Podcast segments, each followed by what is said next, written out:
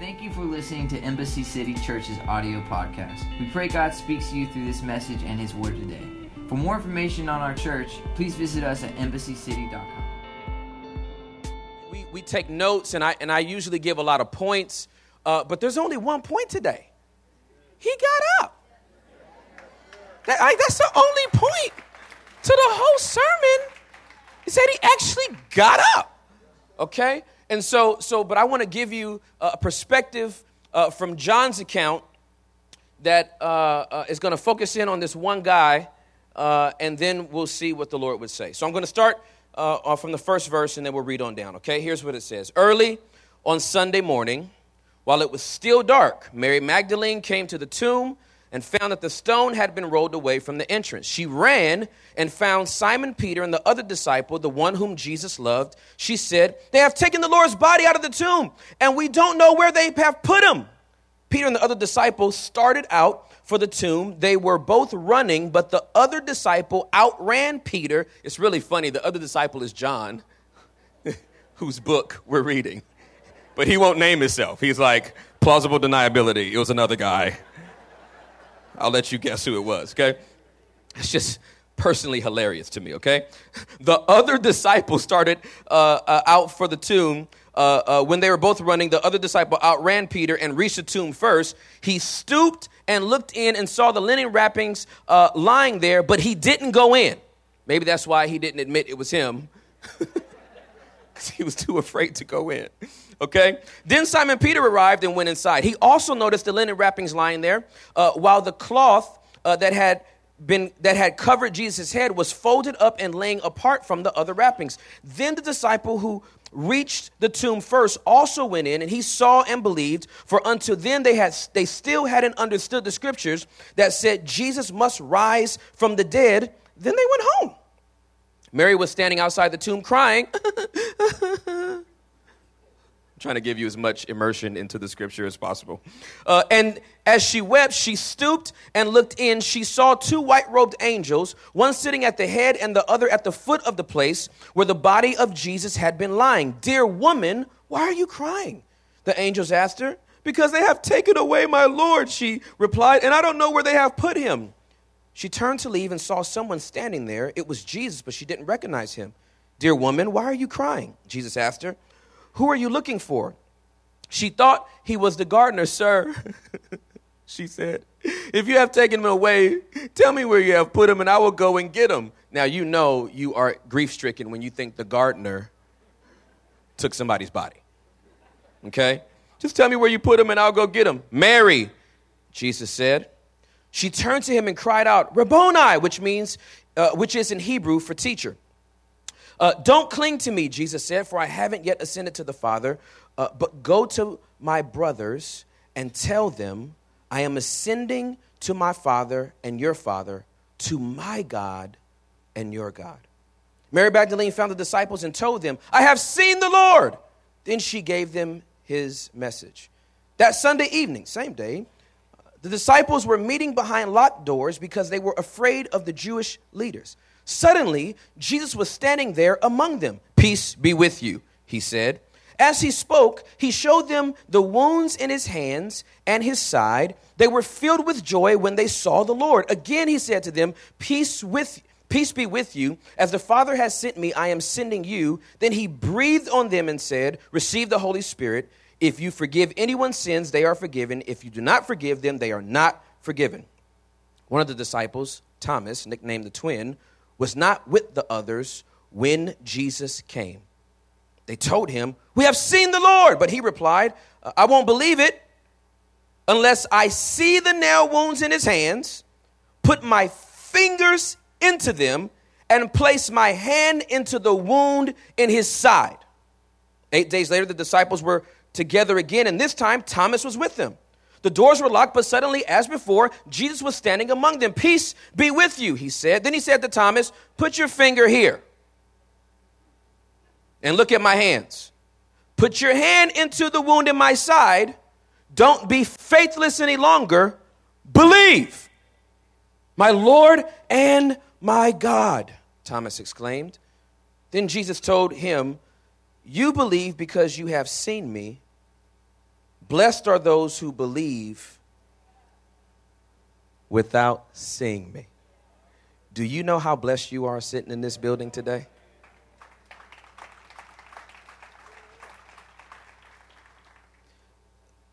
Pay close attention to verse 25. They told him, We have seen the Lord. But he replied, I won't believe it unless I see his nail wounds in his hands, unless I see the nail wounds in his hands, put my fingers into them, and place my hand into the wound in his side.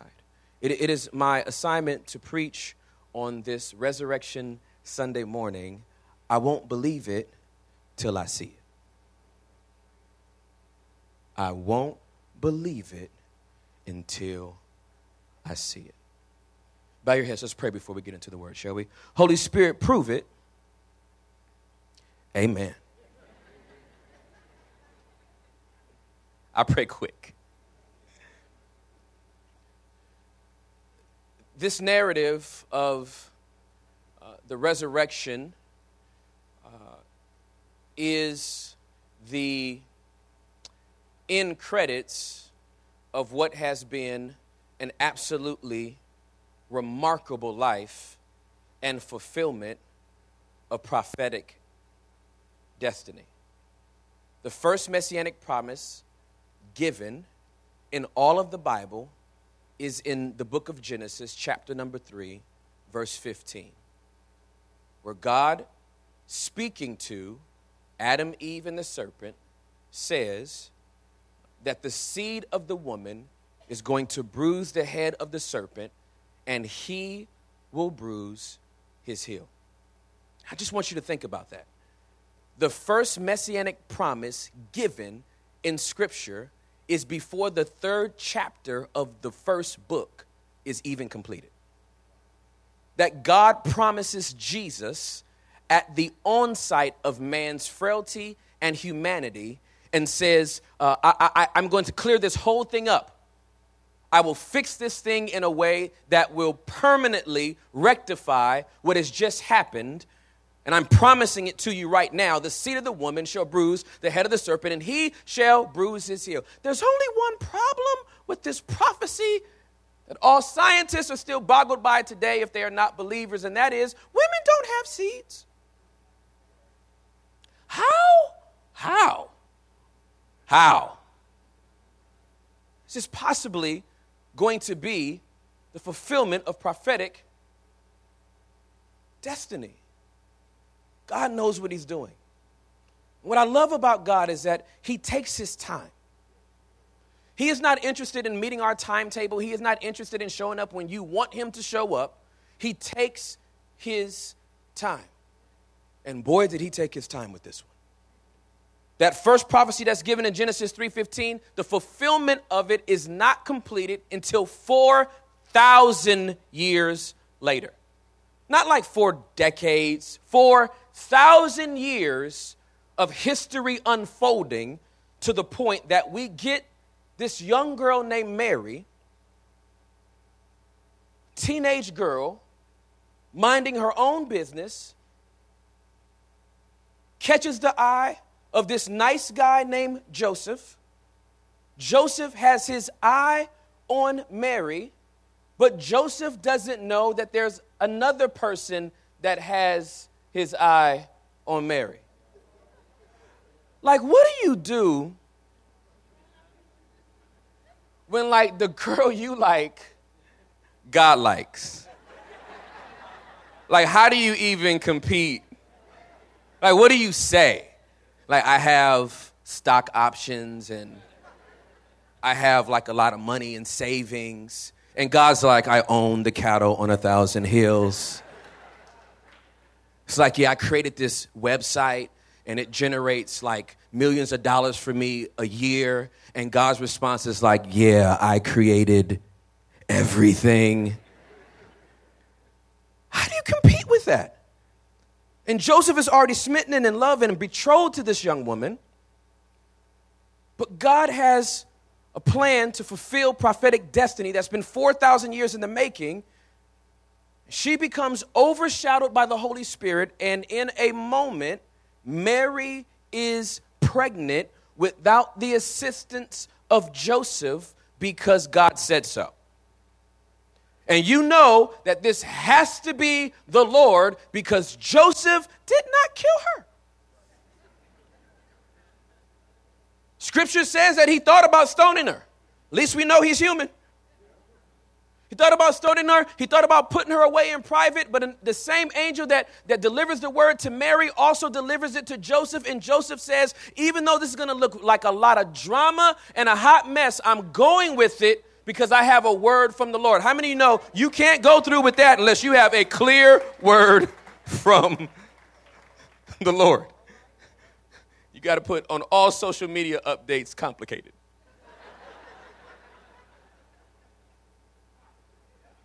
She has this baby in a manger.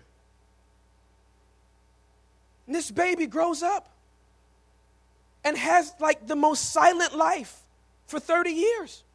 We don't hear much about him at his birth. I mean, we can't give Jesus credit for that. He's just a baby. He's like, eh, eh, eh, people are showing up with gold, frankincense, and myrrh, and Jesus is just a baby.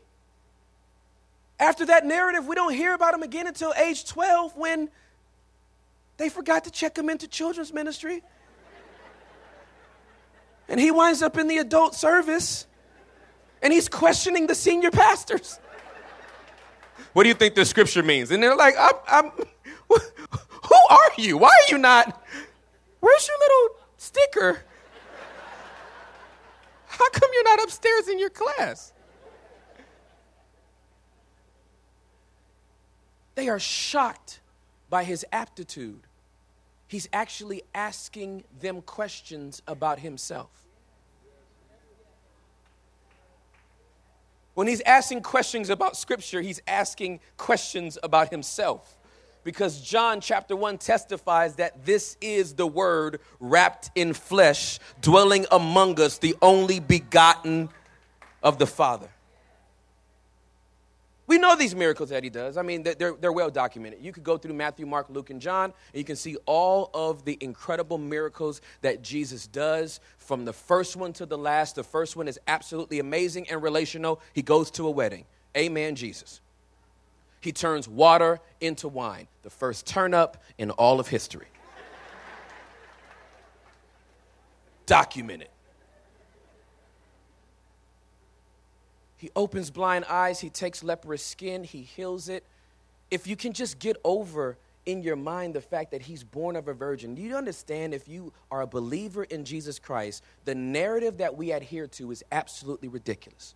I completely understand why atheists think we're crazy. I completely understand why agnostics don't like us. I completely understand why people of diff- different religions would think we are just the craziest people on earth because it is absolutely ridiculous to believe that a woman without a man had a baby and it's God's son.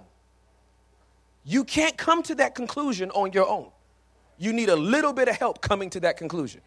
Science won't get it to you. You investigating for 20 years won't get it to you. The Holy Spirit has to reveal to you what happened because He's the one that did it.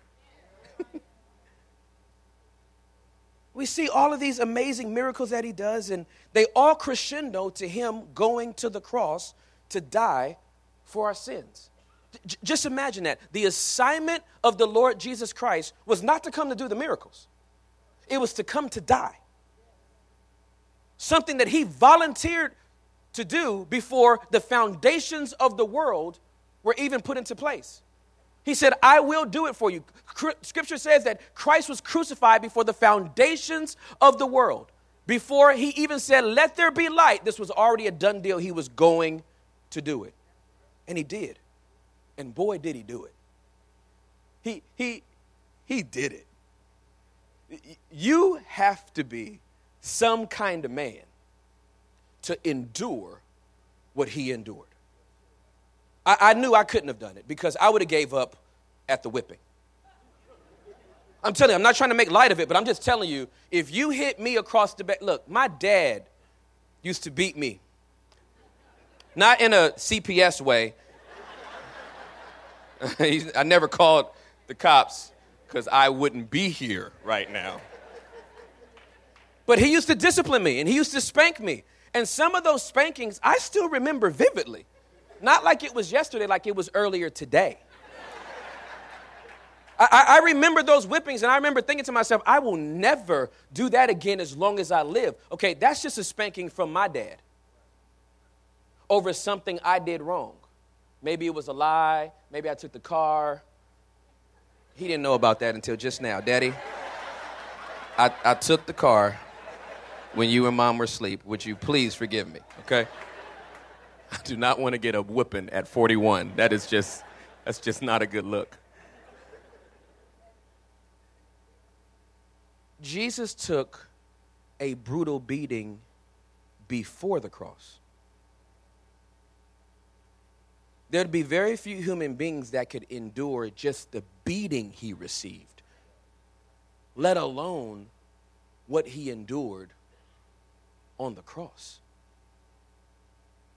That they would nail an innocent man, but not just innocent, sinless That they would nail an innocent, sinless man to a cross for my sin and yours. It's the greatest sacrifice ever recorded in all of humanity.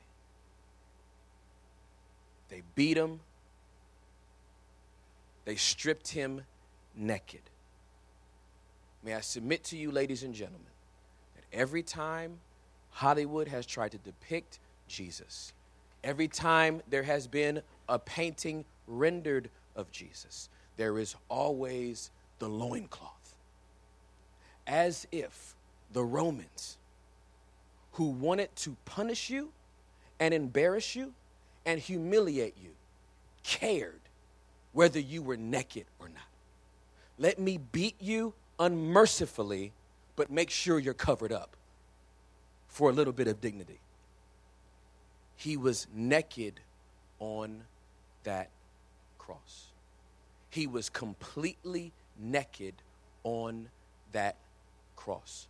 I need you to understand that because that nakedness gives you full transparency as to why he can be your Savior and mine. Because he covered nothing about his life up. He covered nothing about his body up. He made sure it was all there so that you could understand that when you come to him, you can see everything that comes with him. This wouldn't have been a graphic, X rated depiction because he was covered in blood. This wouldn't have been an act of indecency for us to behold because, as scripture says, he was so brutally beaten, he was unrecognizable on the cross. I believe he was unrecognizable for a reason. So that when God, who should have been looking at all of our sins, looked at his son, even with squinted eyes, he couldn't pick out if that was Jesus or you. He couldn't pick out if that was Jesus or Christopher, if that was Jesus or Sally. He, he, he could not discern. The body was so bloodied, it was so broken, it was so ripped open. He could not tell who it was. He just saw sin on that cross. Sin was there, hanging on behalf of all of us for hours until that such time that when the last sin had passed over his head, and this is something that, as vivid as my imagination is, I still can't completely uh, understand what this looks like for the last sin to pass over his head, but the man hung in there. Can you imagine if he would have gave up halfway through? Like, I don't know where time would have recorded that. Well, uh, everybody up until 1950 is in. But he said he was sick of this, so he just he left early. So everybody from 50 on, you guys are out.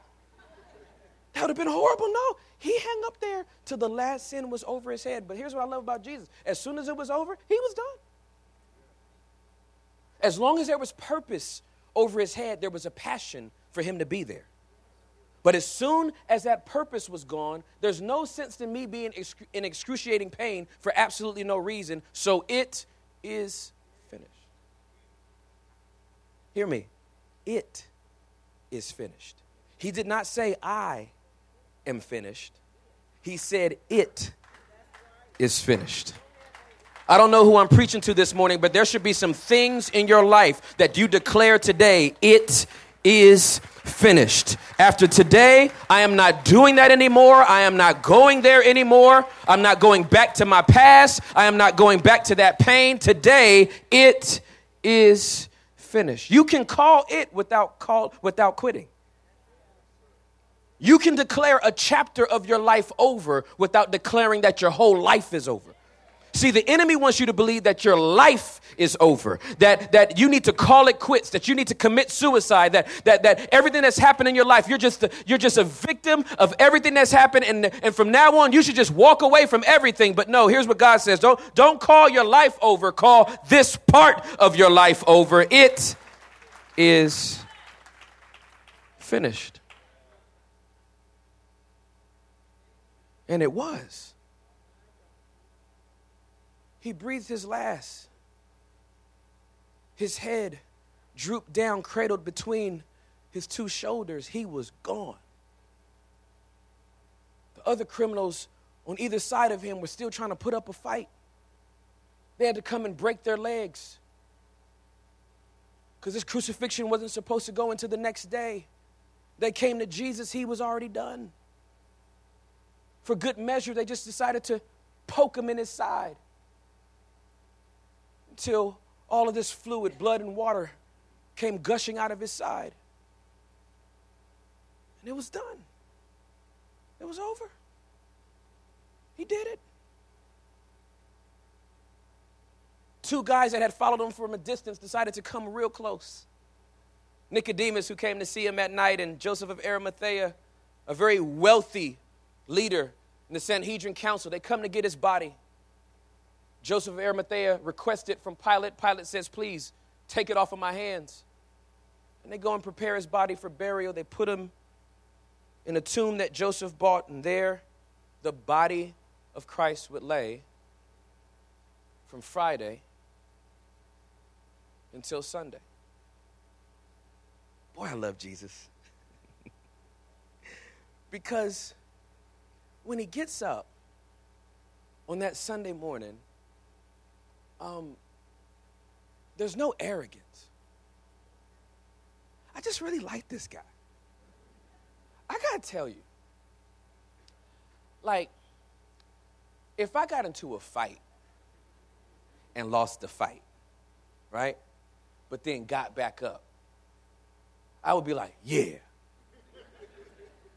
Thought you had me. I'm still here. That's just a fist fight if, if you kill me, have a funeral for me, go and celebrate the fact that you killed me, you have a funeral service for me, close the casket, put it in the ground, and three days later, I get up, I'm coming to your house.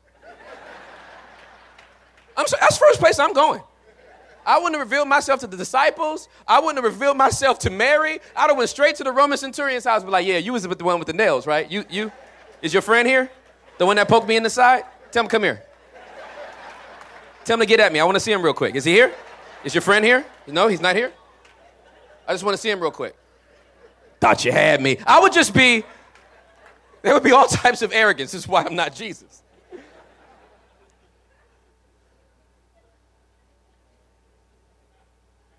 Jesus gets up.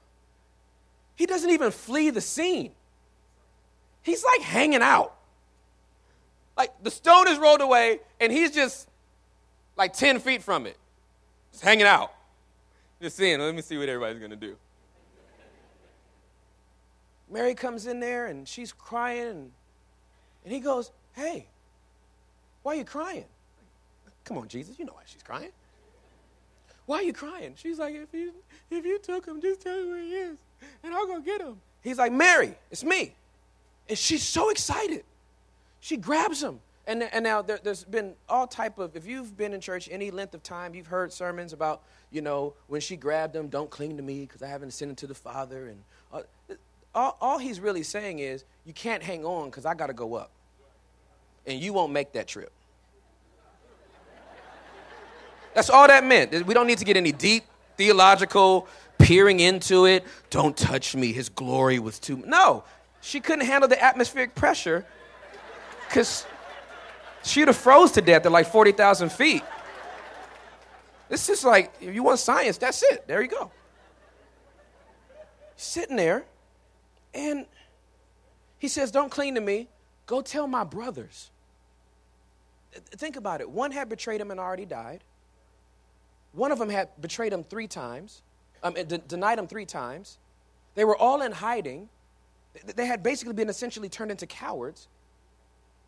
And he's still in love with them. He doesn't go, go find me some new people that believe this. Because Peter, mm-hmm, he didn't, I told him, and he didn't believe me, so I don't, want, I don't even want Peter back. No, here's what he says go, go get my brothers. I, I know they're broken and, and they're weird and, and they're real frail and, and they're weak and they got little cowardly streak in them, but that's only because they don't have the Holy Spirit. And anybody without the Holy Spirit has the same tendencies, has the same proclivities. So we need to be empowered by the Holy Spirit. He goes, hey, just, just go get them. Just go get them. Tell them to come back. And so Mary runs down to the house. The Savior, He's alive. Peter and John come, the other disciple. they come and peek in. He's gone. He doesn't reveal himself to them there, though. He's not there anymore. You would think he would have stayed there till they got there and then, hey, see, I'm here. No. He says, I'm, I'm out. They go back to the house. Later that evening, they're in a room behind locked, closed doors, and Jesus appears. That's gangster. Can I really? The door is locked and you just you're just there. Everybody's just, you know, oh my goodness, what we're going to do. And he's just, he's just there. And it's 10 of the 11. Thomas is not there. I don't know what Thomas was doing. Okay? Everybody likes to blame Thomas for doubting and being this, oh, he doubted and he's so bad. And I mean, he's actually known throughout all of Christian history as doubting Thomas. Like, how you're a disciple of Jesus. He wound up being a missionary to India and saving thousands of people for Jesus Christ there. And, and, but he's known as Doubting Thomas. This is what we're going to refer to the guy as. But he's not there. I don't know if he's with his parents. I don't know if he went home. But he's not there when Jesus decides to show himself to his disciples Peter, John, James, Matthew. All of these guys are there. Judas is dead, so it's only 10 guys there. And Jesus shows the scars. I just want you to think about that for a moment. You get up with a glorified body, but you keep your scars. Who does this? Because when we think about healing, we think about being completely healed and made whole with no holes, no scars, no evidence of trauma. Here's Jesus, resurrected from the dead, in a glorified body that still has the markings from the pain he endured on the cross. How come he doesn't cover him up?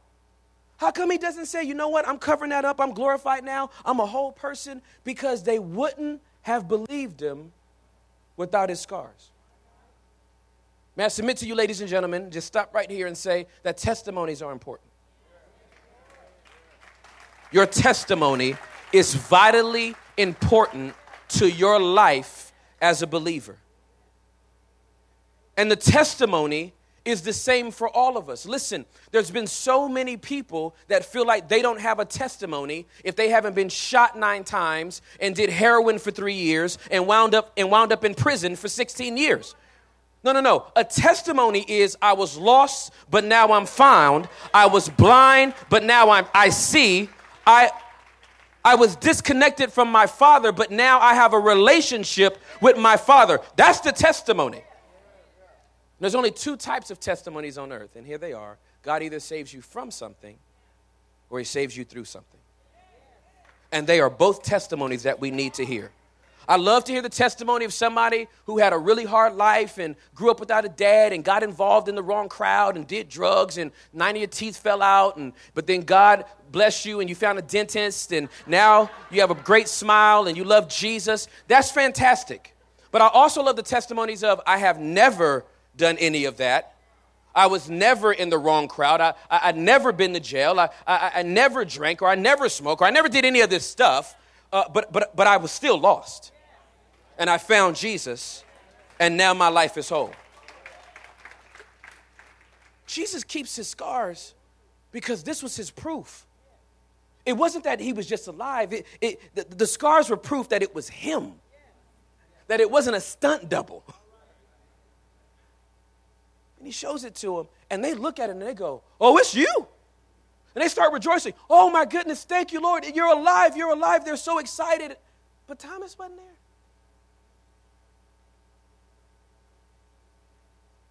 They go and tell Thomas. Thomas, we saw the Savior. He's alive. Oh my goodness. We saw the nail prints in his wrist. We saw the hole in his side. It is Jesus. And here's Thomas. Mm-mm. Now, now I know um, the 12 tribes. Know the 12 tribes. I know about Dan and Naphtali and Gad and Asher. And um, when they settled uh, them into Canaan, you had uh, the half tribe of Manasseh. Uh, one half was on the east side of the Jordan River. One side, uh, one half was on the west side of the Jordan River. You had uh, Ephraim. Um, but, but I think Thomas was from the tribe of Missouri.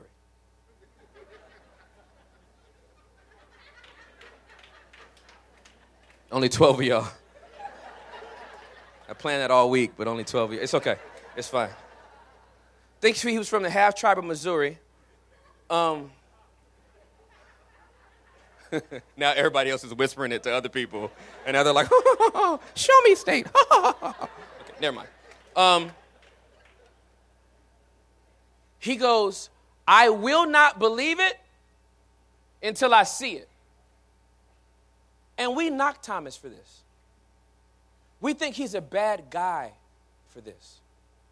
We think something's wrong with, is, is wrong with Thomas's faith because he simply wanted to see it. Is that so hard? He, he's one of the original disciples. Okay, so all 10 of y'all saw it. How come I don't get to see it? I, I, I want to take your word for it, but I think he picked me like he picked you. So I kind I want to see it too. Why, why are we calling this man a doubter? Maybe he just he just like, hey, am, am I in or am I out? But I can imagine the other 10 going, oh, oh, you don't believe me? How come you don't believe me? This is what a lot of believers do today to people that doubt like Thomas. We share our faith with them, and then when they don't immediately respond and go, Oh my goodness, I love Jesus like you do, we go, Something's wrong with you. But maybe they haven't had the experience that you had. Maybe they haven't seen God at work in your life. Is it wrong to be a Thomas? Is it wrong to say, I just want to see him? If you get to see him, I want to see him. If you get to experience it, I want to experience it. I, I want to take your word for it, but if you had the experience, the, the only thing I'm asking for is the same thing you got. And here's what I love about Jesus He's not petty. Yay, not petty Jesus. This could have been an opportunity for Jesus to go, I'm sorry, what? What, Peter? He, he didn't believe you? He's out. If he don't believe you, then I don't want nothing to do with him. I said that you were going to be the rock, and upon this rock I build my church. So if he doesn't believe you, then I don't want anything to do with him. Jesus waits a week. Scripture says eight days, but just know in the Jewish calendar, they count the day of. That's why everybody that's been trying to, you know, how can it be three days if it was Friday, then it was Sunday? Because Jews count that day too. Friday, Saturday, Sunday. That's how they count. Get over it, okay? It's not late Tuesday afternoon. It wasn't late Monday evening, okay? It was Sunday morning and it was three days because they count Friday too. It was Friday, it was Saturday, it was Sunday, three days. Stop it. So when it says he comes back a week later, it's just from Sunday to Sunday, but it's eight days because they count Sunday too.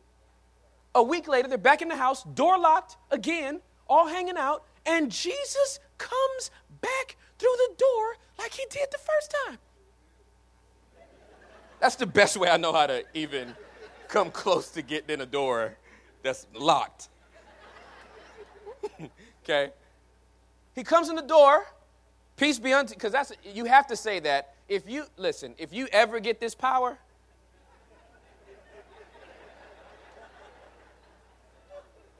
okay? The next world, whatever that looks like, okay? If you ever get this power, you have to say, Peace be unto you, when you just drop in like that. so that folks won't get startled. If you can just, you, peace, amen. Don't get the gun, it's just me. I don't, I know your alarm was on, but I don't need it, okay? He comes in, okay? And he goes right to Thomas. That's what I love about Jesus. Jesus wanted to make sure, listen, he said, these, are the guys I chose to go turn the whole world upside down. That's, how, that's why we have those signs. We're not trying to be arrogant when we say Embassy City is called to, to upset the world, but this is, this is what he's called every church to do. It's to upset the world. And we're not talking about making anybody mad. We're talking about turning them upside down with the love and the message of Jesus Christ. That's all we're talking about. And he comes in and he goes straight to Thomas. I love Jesus. He's so concerned about Thomas. He wants to alleviate the doubt. This is what I love about Jesus. He's not petty enough to keep you in suspense if you really are searching for him. He's not trying to play a cat and mouse game with you. If you want to know him, he will show himself to you. I pro- do I have any witness in here? I wanted to know who Jesus was. I was sick of my life the way it was, and I wanted to make sure I got to see him. He comes straight to Thomas. He said, Hey, Thomas, look, put your finger in there. If that was me, the mere fact that he came back, I'd have been like, I believe you. I don't need to do nothing. That listen, forgive me. I, you're here. I'm good. No, Thomas was like, mm-hmm. he stuck his finger right through that little hole. He's like, okay. And then Jesus was like, now, okay, now get in, get in the side too. Remember what he said? I want to put my finger in the hole, and then I want to put my whole hand in his side. Thomas, you're a little morbid. This is a little, you're a little dark, Thomas. I don't know why you need, need all this. You're not a medical examiner, okay? You're not a coroner. Does that. Then he, and Jesus is patient. Go ahead. Why? Because he's not intimidated about you checking him out. I'm talking to somebody in this building. You came on the right day. You have doubts and you have concerns and you want to know is God big enough to handle my intellect? Yes, He is. He's not scared of you. You can ask Him any question you want. Now, you might have met a pastor that got flabbergasted with you and got frustrated with you because you asked too many questions. And now you want to say that God's not real because that pastor whose church you went to couldn't answer your questions. But I promise you, if you stick with God, He will answer and reveal more things to you than you could ever ask of him. He just, go ahead. And Thomas, yeah.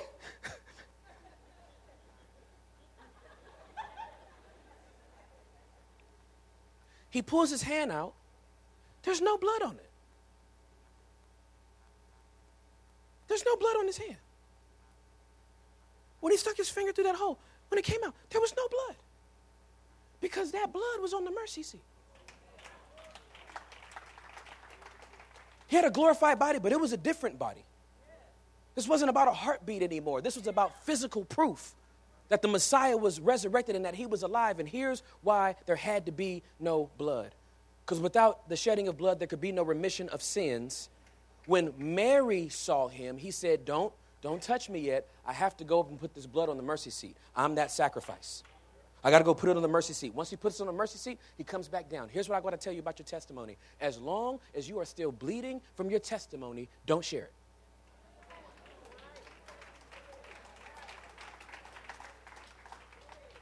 I'm going to say it again. As long as you're still going through the testimony, do not share it. That is biohazardous material, and we do not want to be infected by something that you are still dealing with. When Jesus shared his testimony, it did not contaminate anybody. It did not make anybody doubt God. It actually freed them to believe in him. This is the testimony of Jesus. Puts his hand in his side, pulls it out. There's no blood. And here's what Jesus says after all that Believe! Just read the Bible, it's, it's brilliant. He doesn't go to now. Now, do you understand? Did you get it? Finger went through, your hand went in. Here's what he said believe. Like, stop it. Stop the doubting. You don't need any more proof. Believe. Then he says, You believed because I came back. And you got to do all of this. But there's a day coming, real soon, when there's going to be some people more blessed than you that believe in me because they didn't see me. Now, here's where it leaves us today. How do we wind up having Thomas's same declaration, my Lord and my God, when we don't get the physical body to examine? Why would God leave it like that? You came back for Thomas, you proved it to him, but now you're just going to leave us all hanging. We got to believe it on the account of somebody else's testimony. Here's what I believe Jesus' strongest implication is Thomas, you believe because I came back and showed you. But from now on, when you all go out and preach the gospel, blessed are those that believe because they see you, not me. Because they see me in you.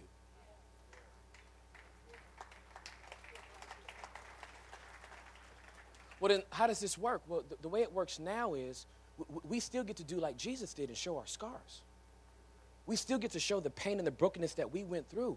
But blessed are those people that believe in Jesus because what they see in us, just like it was in Him. Here's what he's saying Hey, Thomas, I came back from you, but blessed are those uh, that are going to believe because they don't see me, because I am coming back again. But when I come back this last time, like, like everybody is going to believe me. But, but it'll be too late if they haven't already put their faith in me. Because that next time I come back, every knee is going to is going to bow and every tongue is going to confess that Jesus Christ is Lord. So here's what I want you to do before it. Um, here's what I believe Jesus' uh, uh, uh, encouragement and exhortation is to us today. Hey, um, Thomas believed me because they saw me, but, but I want you to believe me because you saw Tasha. I want you to believe me because you saw Jerry. I want you to believe in me because you saw Samantha. I want you to believe in me because you saw Billy and you knew Billy. You know there has to be a guy because you know how Billy was before he gave his life to me, and there is no way Billy did that just on his own. Find your faith in me because of what I'm doing in other people's bodies, just like it was done in mine. You, you, want to believe in me? Well, well, believe, believe what happened to Tim. That I could take a young man who got molested when he was eight years old, got bound into porno- pornography addiction when he was 19, and then I turned the silly little man that wanted to be a cop into a preacher. It's absolutely ridiculous. You don't believe me? Believe what I did in him. Believe what I've done in Christopher. Believe what I've done in Margaret. Believe because of what I've allowed you to see in other people's lives.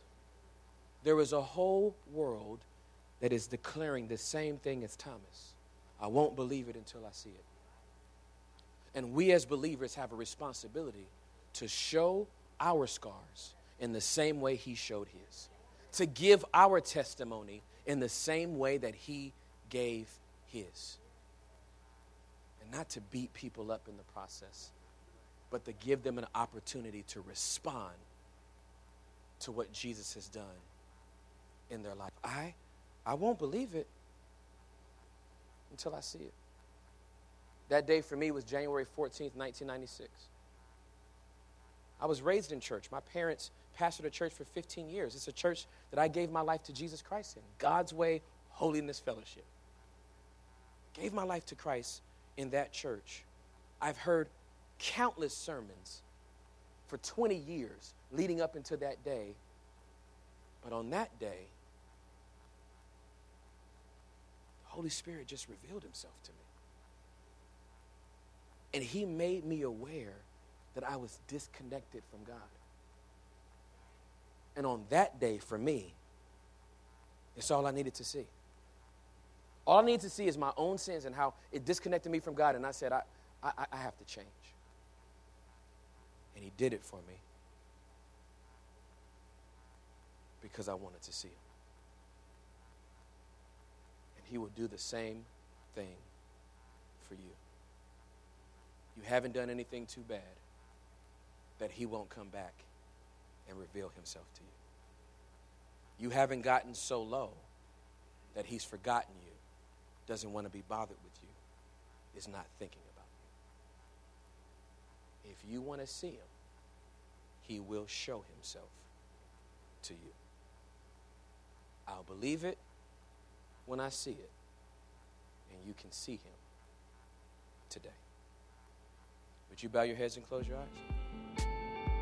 Thanks for listening to this week's message. If you would like to know more about Embassy City Church, please visit us at embassycity.com and follow us on Instagram and Twitter at Embassy Irving.